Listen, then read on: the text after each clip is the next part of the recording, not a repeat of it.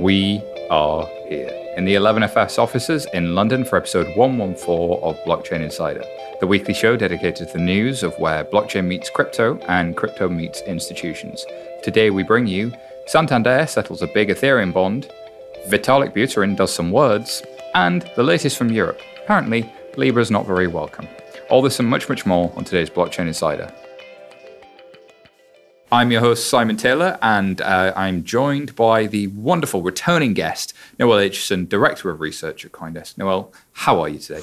I'm fine, thank you, Simon. Great to be here with you. How are you today? I'm really, really well. Uh, yeah, uh, exhausted, flat out, but enjoying all of that process. Uh, Actually, yeah, funny you should say about exhausted. It's um, I've been on the road now for a couple of weeks and running from meeting to meeting. As you know, you do this too. Yes. It does get really exhausting, but yeah. at the same time, it's really invigorating, don't you find? Because of the conversations you're yes. having, and that's one of the things I most appreciate about this sector. And so, a big shout out to all of you listening who work in this. It's it's populated by people who are curious about big things. Mm-hmm and ultra smart people. And people who know how to self teach themselves things they don't fully understand and, and listen and inquire. And anyway, so yeah, exhausted but invigorated They're also time. really attractive, especially if they download this podcast. And they're going to be really successful if they download the podcast well, and subscribe. And especially if they leave a good rating, right? yeah, that's the one.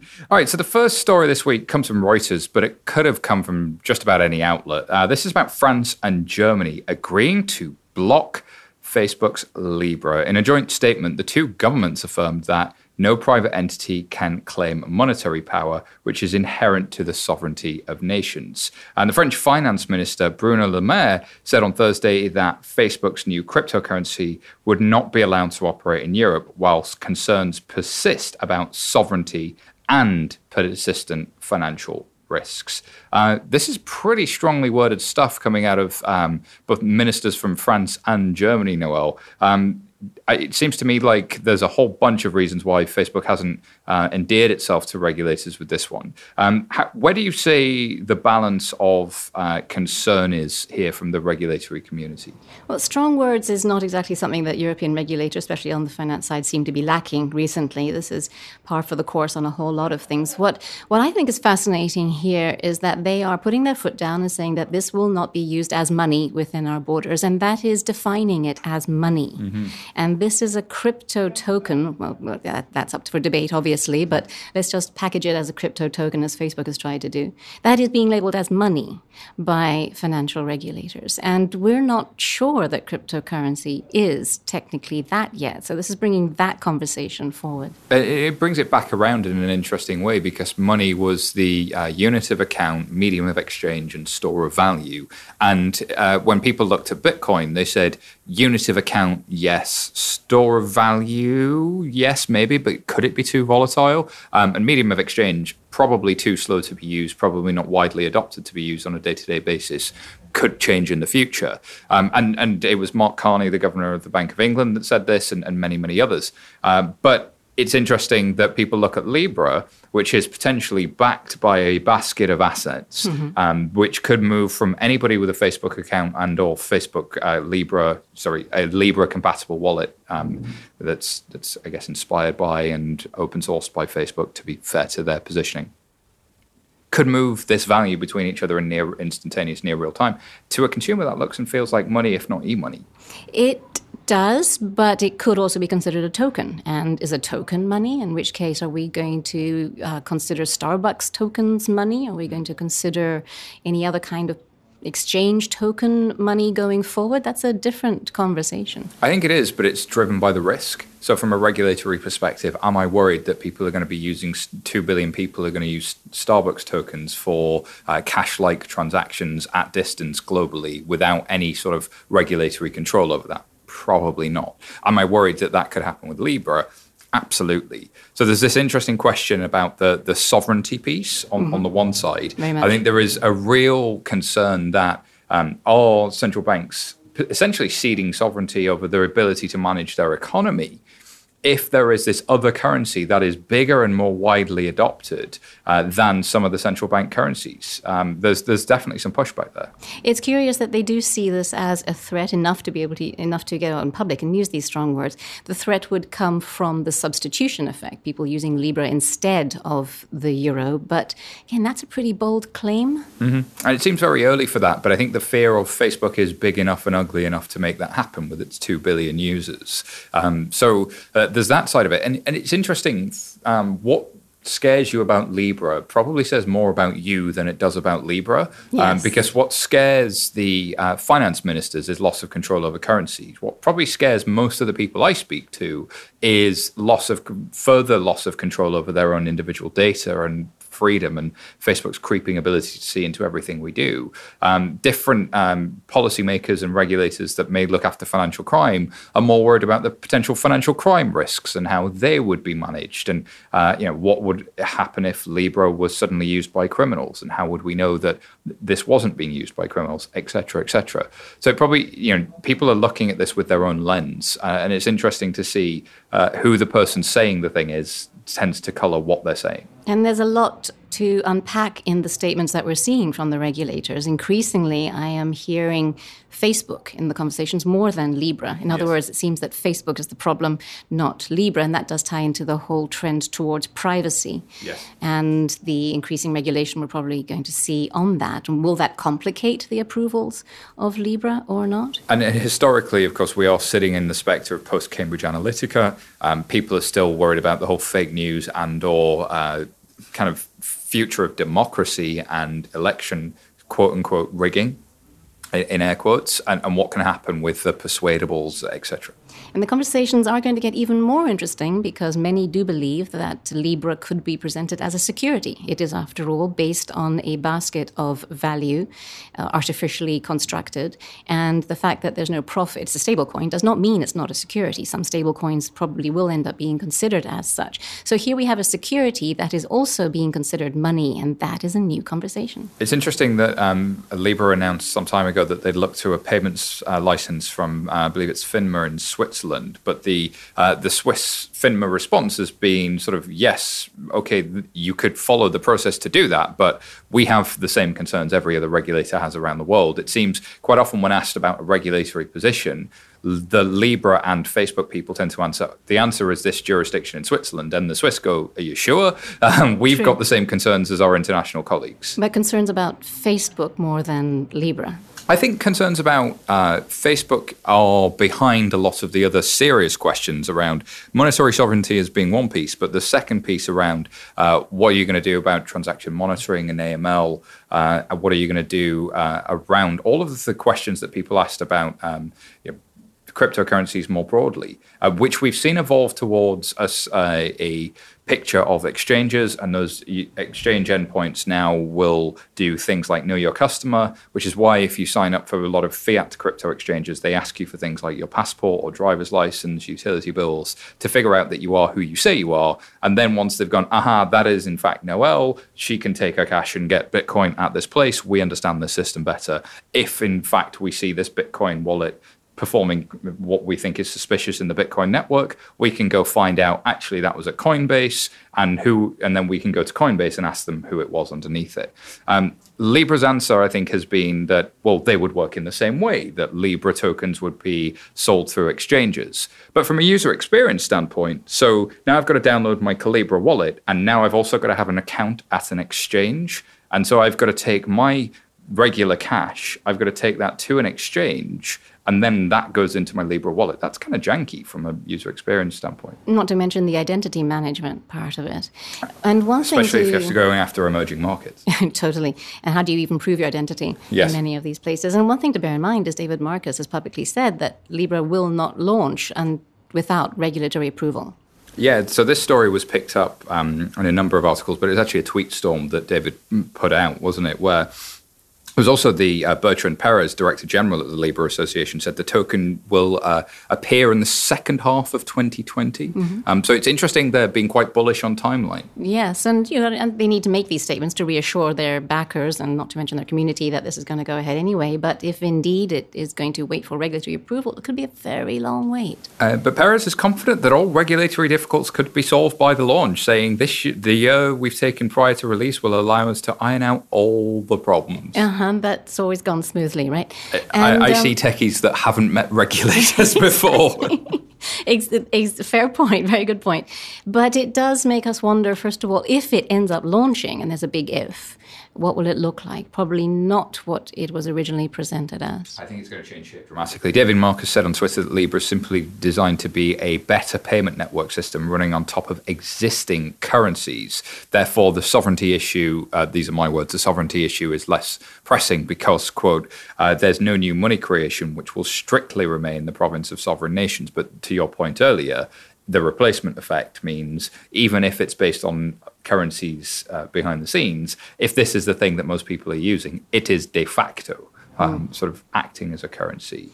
One thing uh, to that I'm hearing quite a lot. People say yes, Libra will launch and it will be the most um, seminal thing, most important thing to have happened to crypto in a very long time. I don't think it needs to launch for it to be that. It already is one of the most important announcements in crypto, whether it launches or not. So many people, I've spoken to many companies who tell me that they are getting unprecedented inbound interest from enterprises since the launch, not necessarily trying to replicate the business model, but interested, trying to find out more, wondering should they be issuing a coin. And we are indeed starting to see that. Segue to the next point. Which, yeah, well, so the, the linked point here, um, story comes from uh, the wonderful Coindesk, of course. Of course. Um, Deutsche Bank have joined JP Morgan's crypto payments network. Um, this is the uh, Interbank Information Network, which has 320 banks in it. Now, um, this is an information network, not a payment network. However, it does use uh, Quorum and employs JPM coin behind the scenes in for some of the banks, but not all of them. So the goal of the Interbank Information Network is to essentially, in the event of a payments failure, banks typically pick up the phone and go, "What went wrong? Where did that break?" Or they start emailing each other. That's what Swift does, basically. Uh, yes, although Swift um, tends to send you a message about the payment. It's like, here's my payment instruction, please do this thing. Hmm. Um, but then inside of a bank, you've basically got this sort of uh, giant pinball machine of process where, where a payment tries to flow through all of these different departments in a bank, and any point of that can break. And the Swift messaging service, which serves 10,000 plus banks, isn't nuanced enough to know every bit of which the inside of every bank and where it's failed inside of every bank. So typically, what happens is somebody at one bank picks up the phone to the person at the other bank and goes, It's broken here. But of course, they're in different time zones. They don't always know who to call, which department at which bank do I call. And actually, part of the reason sometimes about 4% of payments just fail um, and sometimes payments just you know, never get to where they were intended. And the only way that the sending bank knows that the payment hasn't got to the receiving bank is the customer calls up and goes, Where's my money? Hmm. Um, so the interbank information network is designed to be a way in which banks can communicate about this is where I'm at beneath the surface. This is where it's stuck for me. I need this information from you. And that's a fascinating facet of money that we tend to overlook. I mean, money actually isn't recognized without information behind it. I mean, and some people, some philosophers will tell you that money is information. Indeed. A type of information, uh, true, uh, with certain guarantees behind it, but it, it without information, it does not exist. To quote Dave Birch, money is memory, yes. um, which, which are uh, memory of value.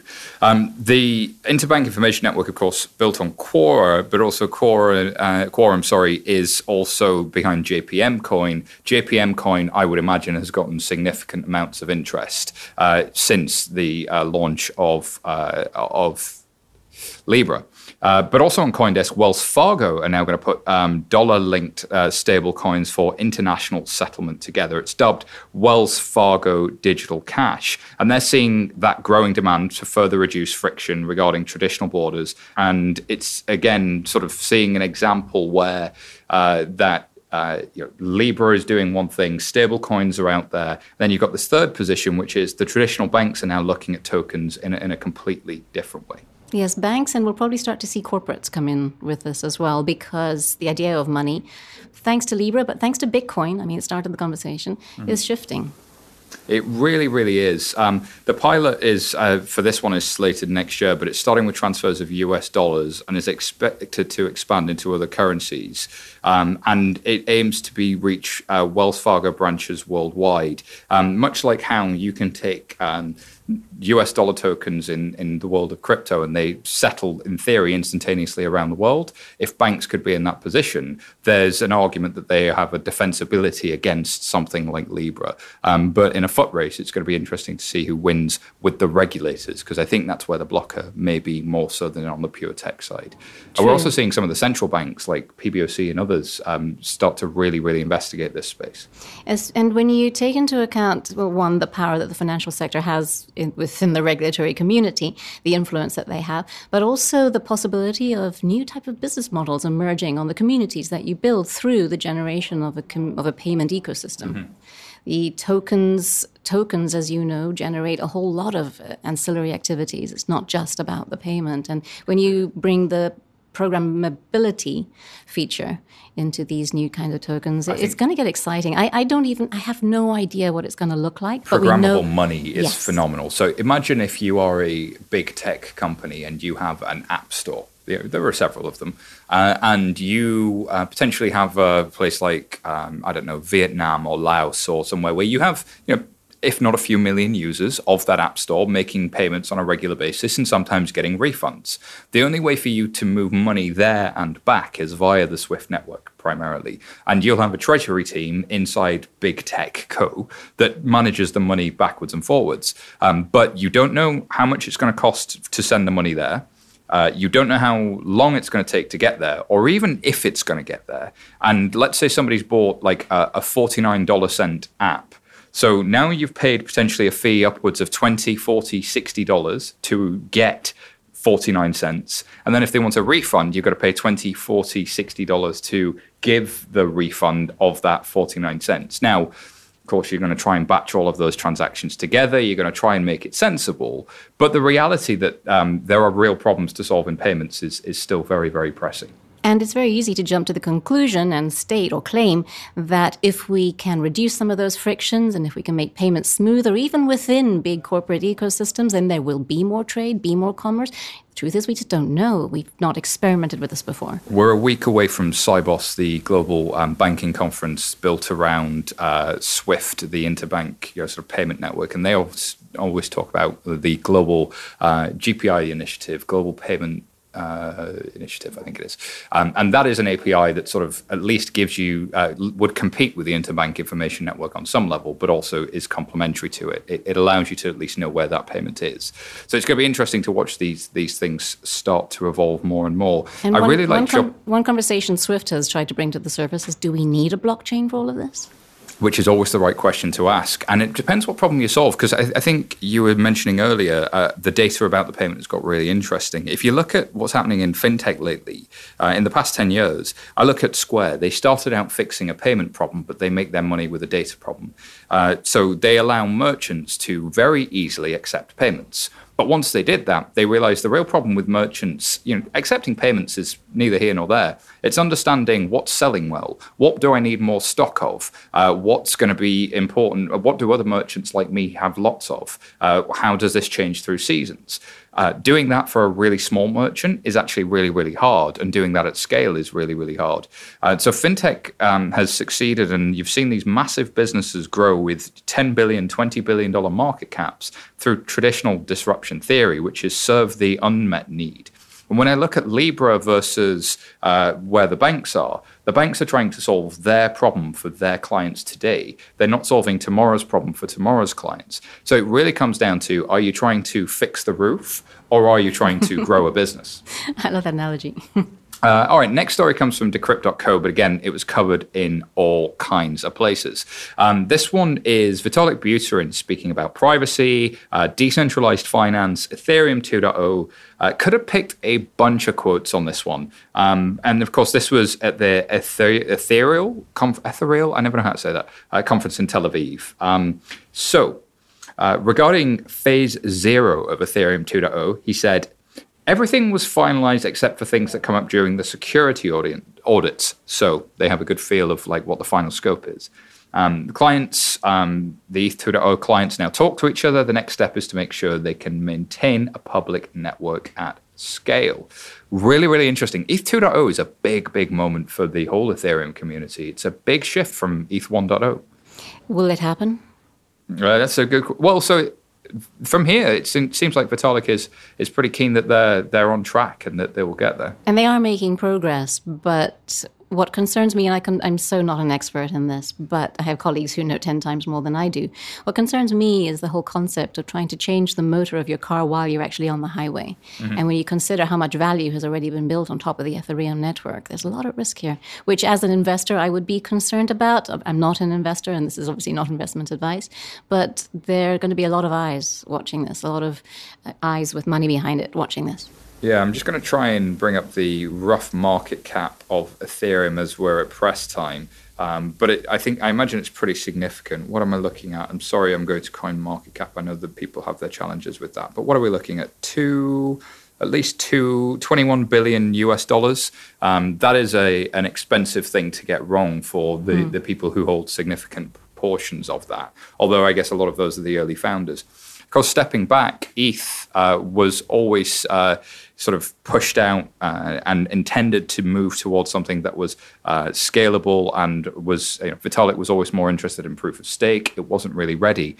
And Joe Lubin said something really interesting at the Ethereal conference, which was uh, he sees ETH 1.0 almost as a massive, massive proof of concept, hmm. um, with ETH 2.0 being the first real version uh, of the you know, scalable production network that they start to go. Now, how could you have a proof of concept that's so different from the pilot that you eventually move into? Yeah, it, it well, I mean, this is uh, one thing with Ethereum is it's always been wildly ambitious, um, and it continues to be uh, wildly ambitious. But because they are, of course, moving from proof of stake to um, uh, sorry, from proof of work to proof of stake, uh, which is a different consensus mechanism for, for the unfamiliar. Um, there's been uh, a lot of concerns that there's going to be low incentives for the people who actually validate the network, the miners, as it were.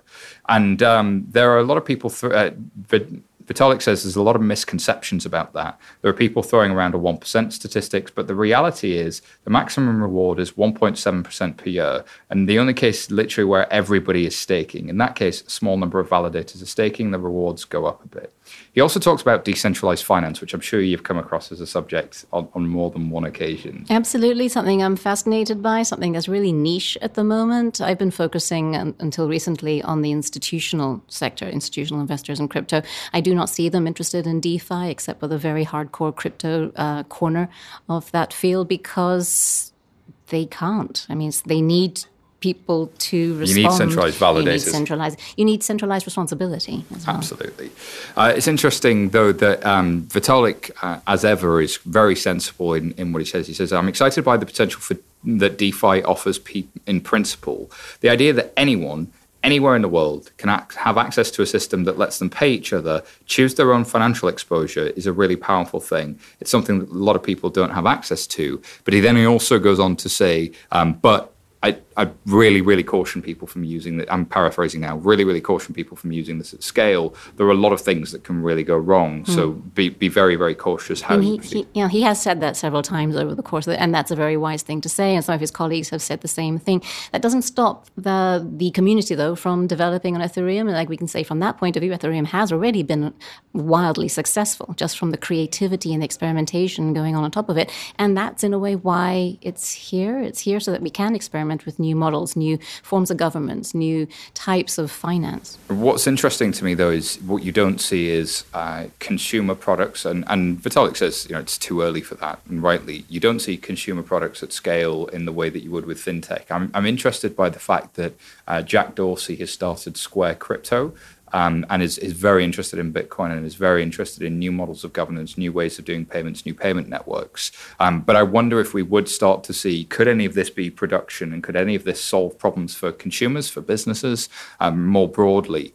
Because the the scalability issues of the Ethereum network has meant that you, know, you cannot design things the way you would have historically designed things on a centralized technology stack and use Ethereum the way you would. You may be able to use it for some niche use cases, but in nearly every case, a centralized technology stack is is probably better for solving your problem today.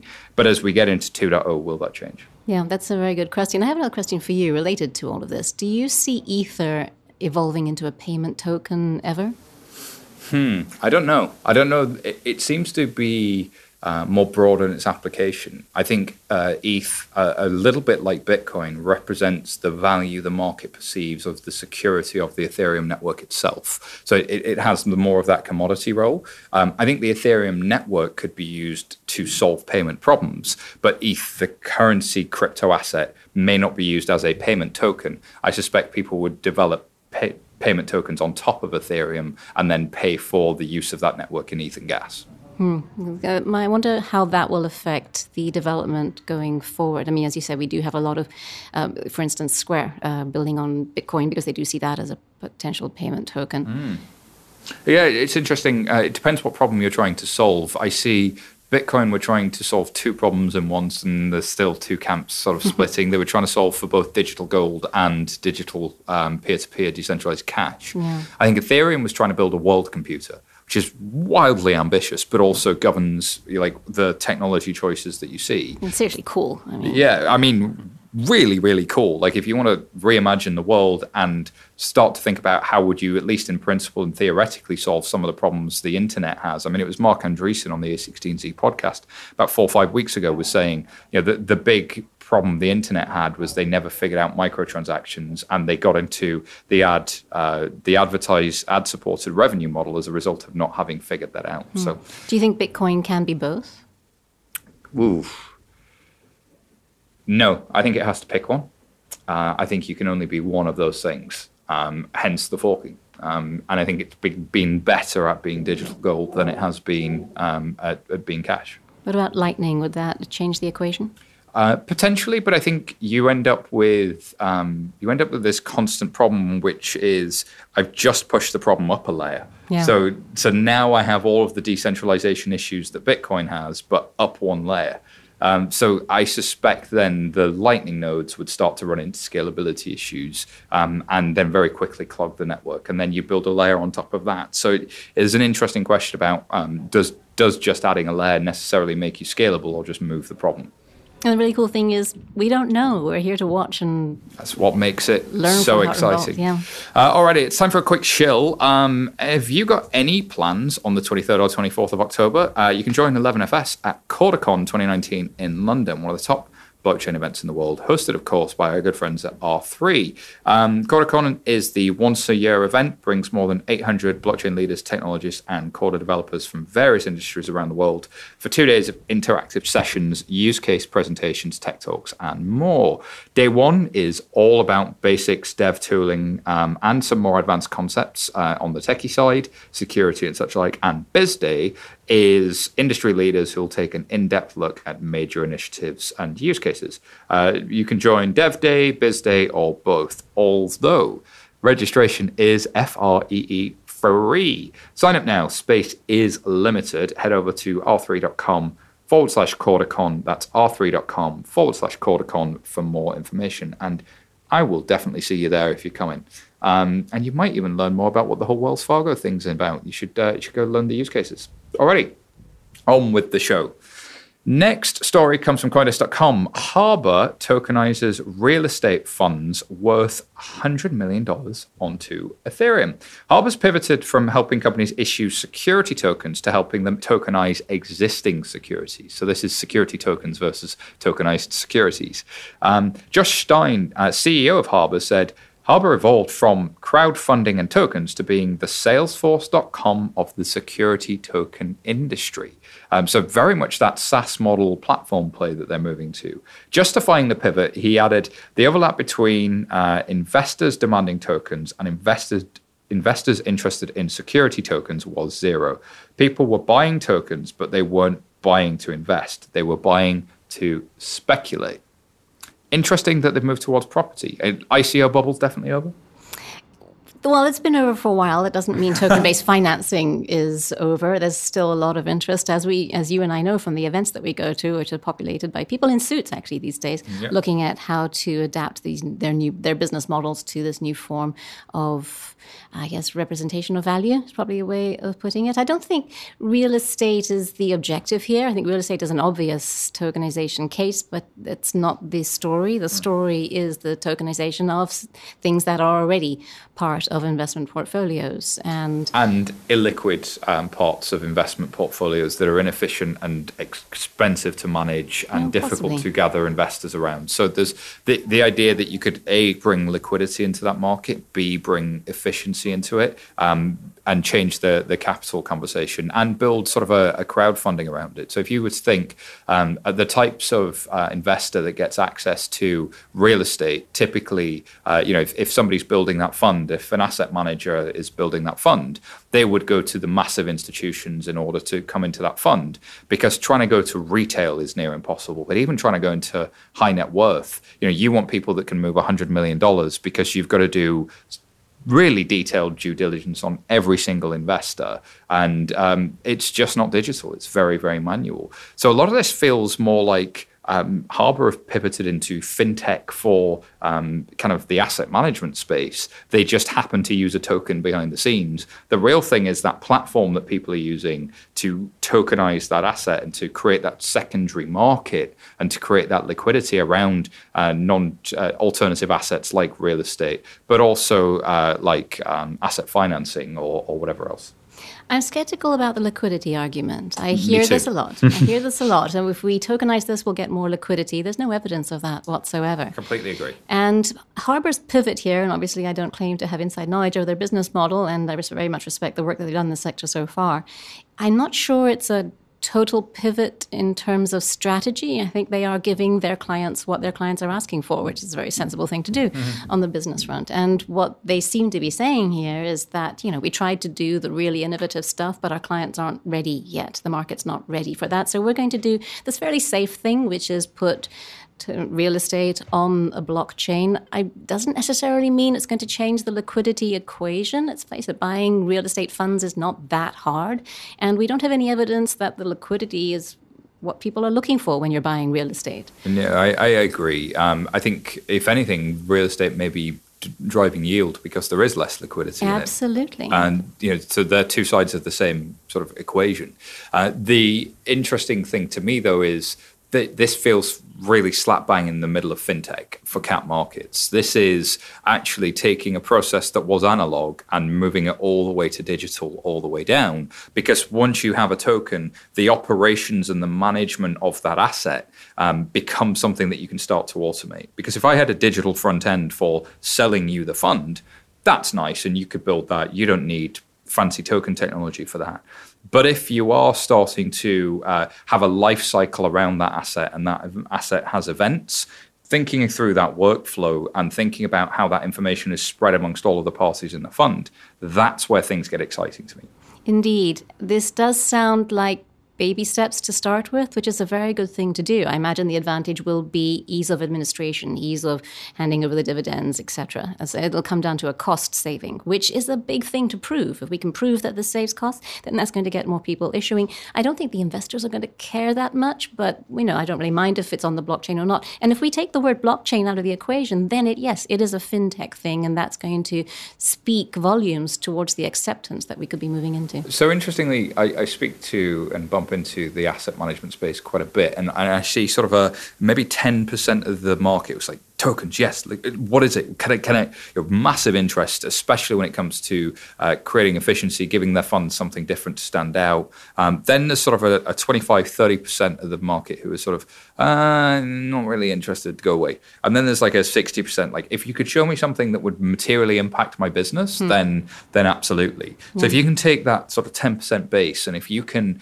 uh, do something really interesting with them, then uh, you know you could prove the case to, to the rest of the market. And it is fin- fintech, yes, but I think the workflow and the operations, the middle and back office stuff, and the life cycle of what happens to the asset in life, that's where the action is to me. Is, is not just the financing and reducing the cost of doing so, but the types of uh, investor you could bring in from reducing the cost and also from automating a lot of the post trade and long after the trade life cycle further reduces your cost, which may may open you up to a different investor base. Absolutely. I mean, you seem to be moving away from theory to actual proof. And it was Jeremy Millar, I think, over at ConsenSys for some time has been talking about convergence thesis. You made a point a moment ago that um, you know, baby steps. You see the institutions stepping from um, blockchain, not Bitcoin, to oh tokens, and you see the crypto world stepping from Bitcoin to Bitcoin and Ethereum plus ICOs to oh maybe we can start to do stablecoins and how do you make those regulatory compatible and exchange.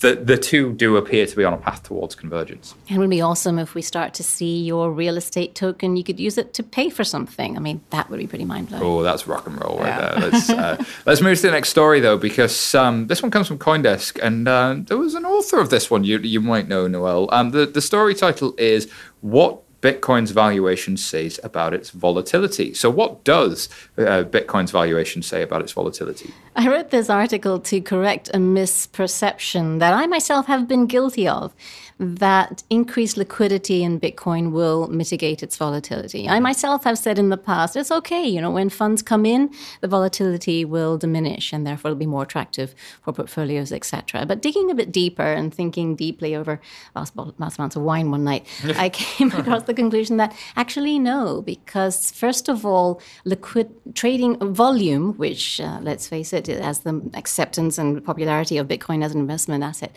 grows, volume does not necessarily necessarily imply li- greater liquidity. I mean, it can do, but it doesn't have to. They're very different concepts. But the volatility of Bitcoin isn't due to the lack of trading volume. It's not due to the lack of liquidity either. It's due to the fundamental nature of the asset and the drivers of its price. Yes. Bitcoin does not have fundamental values like other assets, like the real estate we've just been talking about, like equities, etc. It's what is known as a real asset, much like gold. It's something you actually own. Mm-hmm. There are no cash flows um, deriving from it. It's not something that confirms confers certain rights, it's you own it. And because there are no cash flows, it's very hard to value by traditional standards. It's impossible to value by traditional standards. So, what drives the Bitcoin price at the moment? It's just the narrative, it's the story, sentiment. it's the sentiment. And sentiment, as we know, is fickle and sentiment can turn on a dime and sentiment is driven by events or not. I mean, mm-hmm. there's no way really to predict or control it. And because it's driven by sentiment, which is fickle, the volatility is here to stay for some time to come. And I think we perhaps need to shift our perception of that as being a negative thing. Mm-hmm. We look for volatility for additional yield. And that in this low yield environment is potentially a strong point in favor. I think that investor search for yield has really started to make uh, professional investors look at this space um, much more, especially if you're in a structured products team. Um, there, you know, historically, a structured product team of an investment bank would um, build custom portfolios and custom allocations in things that were a bit stranger, uh, that would include these sorts of things that are a bit harder to do. And I would imagine that uh, you know, trying to uh, identify where the yield is and understand those narratives is really, really helpful. So, how would one uh, who was trying to understand the price professionally look at narratives. And it's, it's really interesting. Um, probably aware of Nathaniel Whitmore, NLW on Twitter, has a narratives watch. Mm-hmm. And, and it's, it's probably one of the clearest cases where narrative drives price um, than out, out of almost anything uh, and sentiment can be so so powerful. Totally. I mean, gold also. Gold is another real asset like Bitcoin, and narrative drives gold's price. So there aren't any cash flows with which to value, etc., cetera, et cetera. But the narrative for gold is more stable. It's been around for millennia. We understand its story. We know what gold is about, more or less. Okay, there may be changes here and there, but we understand gold. Whereas Bitcoin, we still don't know what its story is. We're still figuring that out as we go along. And as Nathaniel and many of many of our other colleagues in the sector have pointed out, this is an evolving evolving process. I'm fascinated by the data analyses that are emerging in the sector. A lot of very rigorous data firms are mining sentiment data, which is unusual. I mean, this is unique in this asset class mm-hmm. to have have, first of all, access to such data, either through blockchain based data analysis. We know what kind of movements are going on, and we can judge sentiment from that, or even mining tweets. Yes, as, uh, mining tweets for sentiment analysis on um, equities movements has been around for sort of a decade or more, but the, uh, the underlying uh, the, the, sentiment was typically following some other data indicators that drove the price um, and what people believed about those those indicators on cash flows or something else. This is more pure in the sense that sentiment really, really is the only or the macro and the most important thing driving where it goes. And that's one of the most fascinating things about it, to be honest. It's an entirely new asset class. I mean, we say that, but the, the deeper you go in this, the more you realize it's an entirely new asset class. And, and I remember first seeing a slide. I think it was the Winklevoss twins did in 2016, 2015. I don't know where they did it at some conference, and they they sort of put it. How does Bitcoin compare to cash? How does it compare to equities? How does it compare to gold? And there was no one type of asset class that we understood that it fit inside perfectly. It had sort of things of all of them, but it is something different. And I think we need to understand that uh, a crypto asset um, that looks and feels like Bitcoin in that sort of broadly a commodity but not quite sort of sense uh, is is a really powerful thing to get your head around. Yeah, and we do keep trying to fit it into boxes that we already know, and yeah. that's a struggle. I think gold so far seems to be the closest, but even then, not, not quite, perfect. not quite. But uh, how do we convince an entire traditional finance field, uh, given the how hard it is to change things, how do we convince them to think outside the box and start to realize that you can't package this in previously established concepts? I suspect Bitcoin will not move at the speed of the adoption of uh, Pokemon Go. Uh, anytime soon, um, but it, it but give, stake too. but but give it a generation and let's see where we are. Uh, alrighty, stories we didn't have time to cover. Uh, first one was from the block, uh, OKEX, um, Korea delisting all privacy coins, uh, including Monero, Zcash, Dash, as these violate the FATF travel rule. Um, story from VentureBeat, CryptoKitties creator Dapper Labs raises $11 million and unveils Flow blockchain. Uh, the Athletic, um, story, uh, Spencer Dinwiddie to convert his NBA contract into a secured digital investment. Dinwiddie. I did not. Yeah, basketball. not my sport. sorry. the program. I am. As you, sorry if you're a basketball fan out there, but like I don't know. I, I don't this know. This will affect the podcast ratings. You understand? Yeah. To all six people who really love uh, basketball, who also happen Very to listen to this sport. show. Um, uh, if you are a basketball fan and you do love this show, do tweet me at SY Taylor. I would love to be wrong um, and be corrected by you. Um, story from Reuters skirting US sanctions. Cubans apparently flock to cryptocurrency to shop online and send funds. All right, it's time for Tweet of the Week. Tweet, tweet, tweet, tweet. It's the Tweet of the Week. Tweet of the Week. This week's Tweet of the Week comes from John Whelan at uh, underscore John Whelan on Twitter. Um, and he says people have been asking for uh, the transactions we did to clear and settle the $20 million bond on the Ethereum mainnet. Um, so that was his first tweet, and he goes on to a tweet storm. The context being Santander did a um, bond uh, that they settled on uh, for $20 million that they settled on the Ethereum mainnet, not an Ethereum POC, not a private version of Ethereum, but they settled it on the Ethereum mainnet, which feels like a watershed moment from, from a fairly large global bank. It's actually a big deal because if indeed it was on the Ethereum mainnet, and I don't have the details of this, but that means a bank was handling Ether. Yes. And gas. Yes. A bank was handling cryptocurrencies. Yes. That's pretty big deal. it, it is. Um, now, you know, were they handling that under the view that it's like uh, fueling your car? Hmm. Um, it's it's an interesting question. And if indeed they were, I mean, maybe they were just doing the beginning and the end, and the actual handling part was, was done, done by, by, a third party. Uh, Nivaura, I think, was their third yeah. party, if I'm correctly. It, it's maybe. Nivaura, yeah. Um, and you have way, you essentially have a service provider handle the Ethereum, but you would uh, manage the clients and underwrite the transactions. Yeah, because that would probably be more palatable to the ECB. and the internal compliance team, who are probably as scary, if not more so, than the ECB in many cases. Um, so John goes on to uh, give the link to the investor wallet uh, on etherscan.io. Um, and he says, here you can see the tokenized cash in USD that the investor received after transferring the real cash into the custody account. So Investor comes along, puts money into a custody account. In return, they get cash tokens on the Ethereum mainnet. Second thing that happened is those US dollar cash tokens are then exchanged for bond tokens, 100 units at $200,000 per unit. Um, and then that's the investor side. On the issuer side, uh, he gives the ETHScan address and he says, Here you can see the tokenized US dollar that the issuer received following the investment.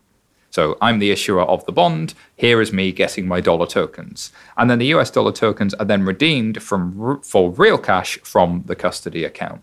So investor comes along, puts money into a custody account um, from a banking perspective, and then uh, issuer uh, will sort of receive the dollars from that same custody account. So that's what the banking network sees. Outside of that, you're seeing this token switch for, for sort of tracking and tracing what's going on.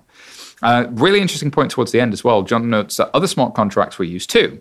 Uh, a whitelisting smart contract allowing only entities properly KYC'd and onboarded to hold those tokens, bonds, or cash, and an exchange contract that acted as the escrow until the issuer accepted the transaction, triggering the atomic delivery versus payment. That's really, really exciting. Essentially, a lot of stuff that banks run around and do that they check on spreadsheets, that they make phone calls to each other, that they then send Swift messages to each other, just got automated in a really transparent and traceable way on the Ethereum mainnet. I think hats off to those guys for doing something that they said couldn't be done. Indeed. Alrighty. Uh, in some more bank and blockchain DLT news, of course, Russia's largest bank bought $15 million of debt using the Hyperledger blockchain. There's so many stories this week. Um, Noelle, what's your takeaway from this week? That products are starting to come to market. Mm. I mean, the, the next quarter is going to be about products to do with cryptocurrencies and blockchain, not just the enterprise bonds that we're starting to see and the public bonds as well, but also derivatives. We have a lot of derivative launches coming up. We have some new indices emerging. We have some new types of funds mm. that are gaining traction slowly, perhaps, but they're there this isn't doing what you used to do a bit better. This is doing it a different way on on the technology and, and figuring out that the hard yards are being done. And in two, three years' time, I suspect there would be some. You know, my sort of prediction, if you want to call it that, or my gut feel is wind the clock forward another two or three years, and we'll suddenly see when did it get normal that this happened? it sort of yeah, it took the last six or seven years. Yeah, we, we blinked there. and we missed that, but it is happening fast. I mean, bear in mind the heyday of 2017, where we had products flying thick and fast, yeah. was actually just over a year ago. Yeah. It was not that. I mean, okay, two years ago, but it's not that long. It was really recent in terms of history. But you could find yourself in 2021, 2022, like, oh crap, all of my competitors are doing this. What am I going to do about it? If you're not careful, I think if you're sitting in a big bank right now. But the fact is, they are now, yes, paying attention, partly because of what else is going on in the sector, but they're doing so carefully. The questions are smarter. The questions are more intelligent. The questions are more focused on what do our clients want, and the questions are also focused on what are the regulators going to insist on. And it feels more careful. I have a funny feeling that uh, our good friends at Libra may go through a similar cycle as well. Um, just to remind everybody, this podcast is brought to you by 11FS, and we are a challenger consultancy working to shape the next generation of financial services. We create truly digital propositions working with banks, big techs, and all kinds of companies who want to get the most out of where finance meets customers. If you want to hear more Blockchain Insider every single Thursday, the subscribe button's right there. And just tell some friends. We uh, we really, really love and appreciate all of that. All right, uh, where can people find out more about you, Noelle? You can follow me on Twitter, which is at Noelle in Madrid, which is where I live. Also, subscribe to the Institutional Crypto newsletter, which you can do so on the Coindesk homepage. It's free, it's weekly, it keeps you up to date with what's going on with the products and the interest and the regulations. And follow Coindesk at coindesk.com. Heck yeah. Uh, you can find me at SY Taylor on Twitter or email me directly, simon at 11fs.com. Uh, big thank you to our amazing production team here at 11fs, producer Petra, Laura, and Hannah, and of course, Alex our editor. Uh, thank you for listening. We'll have more Blockchain Insider next week. Goodbye for now.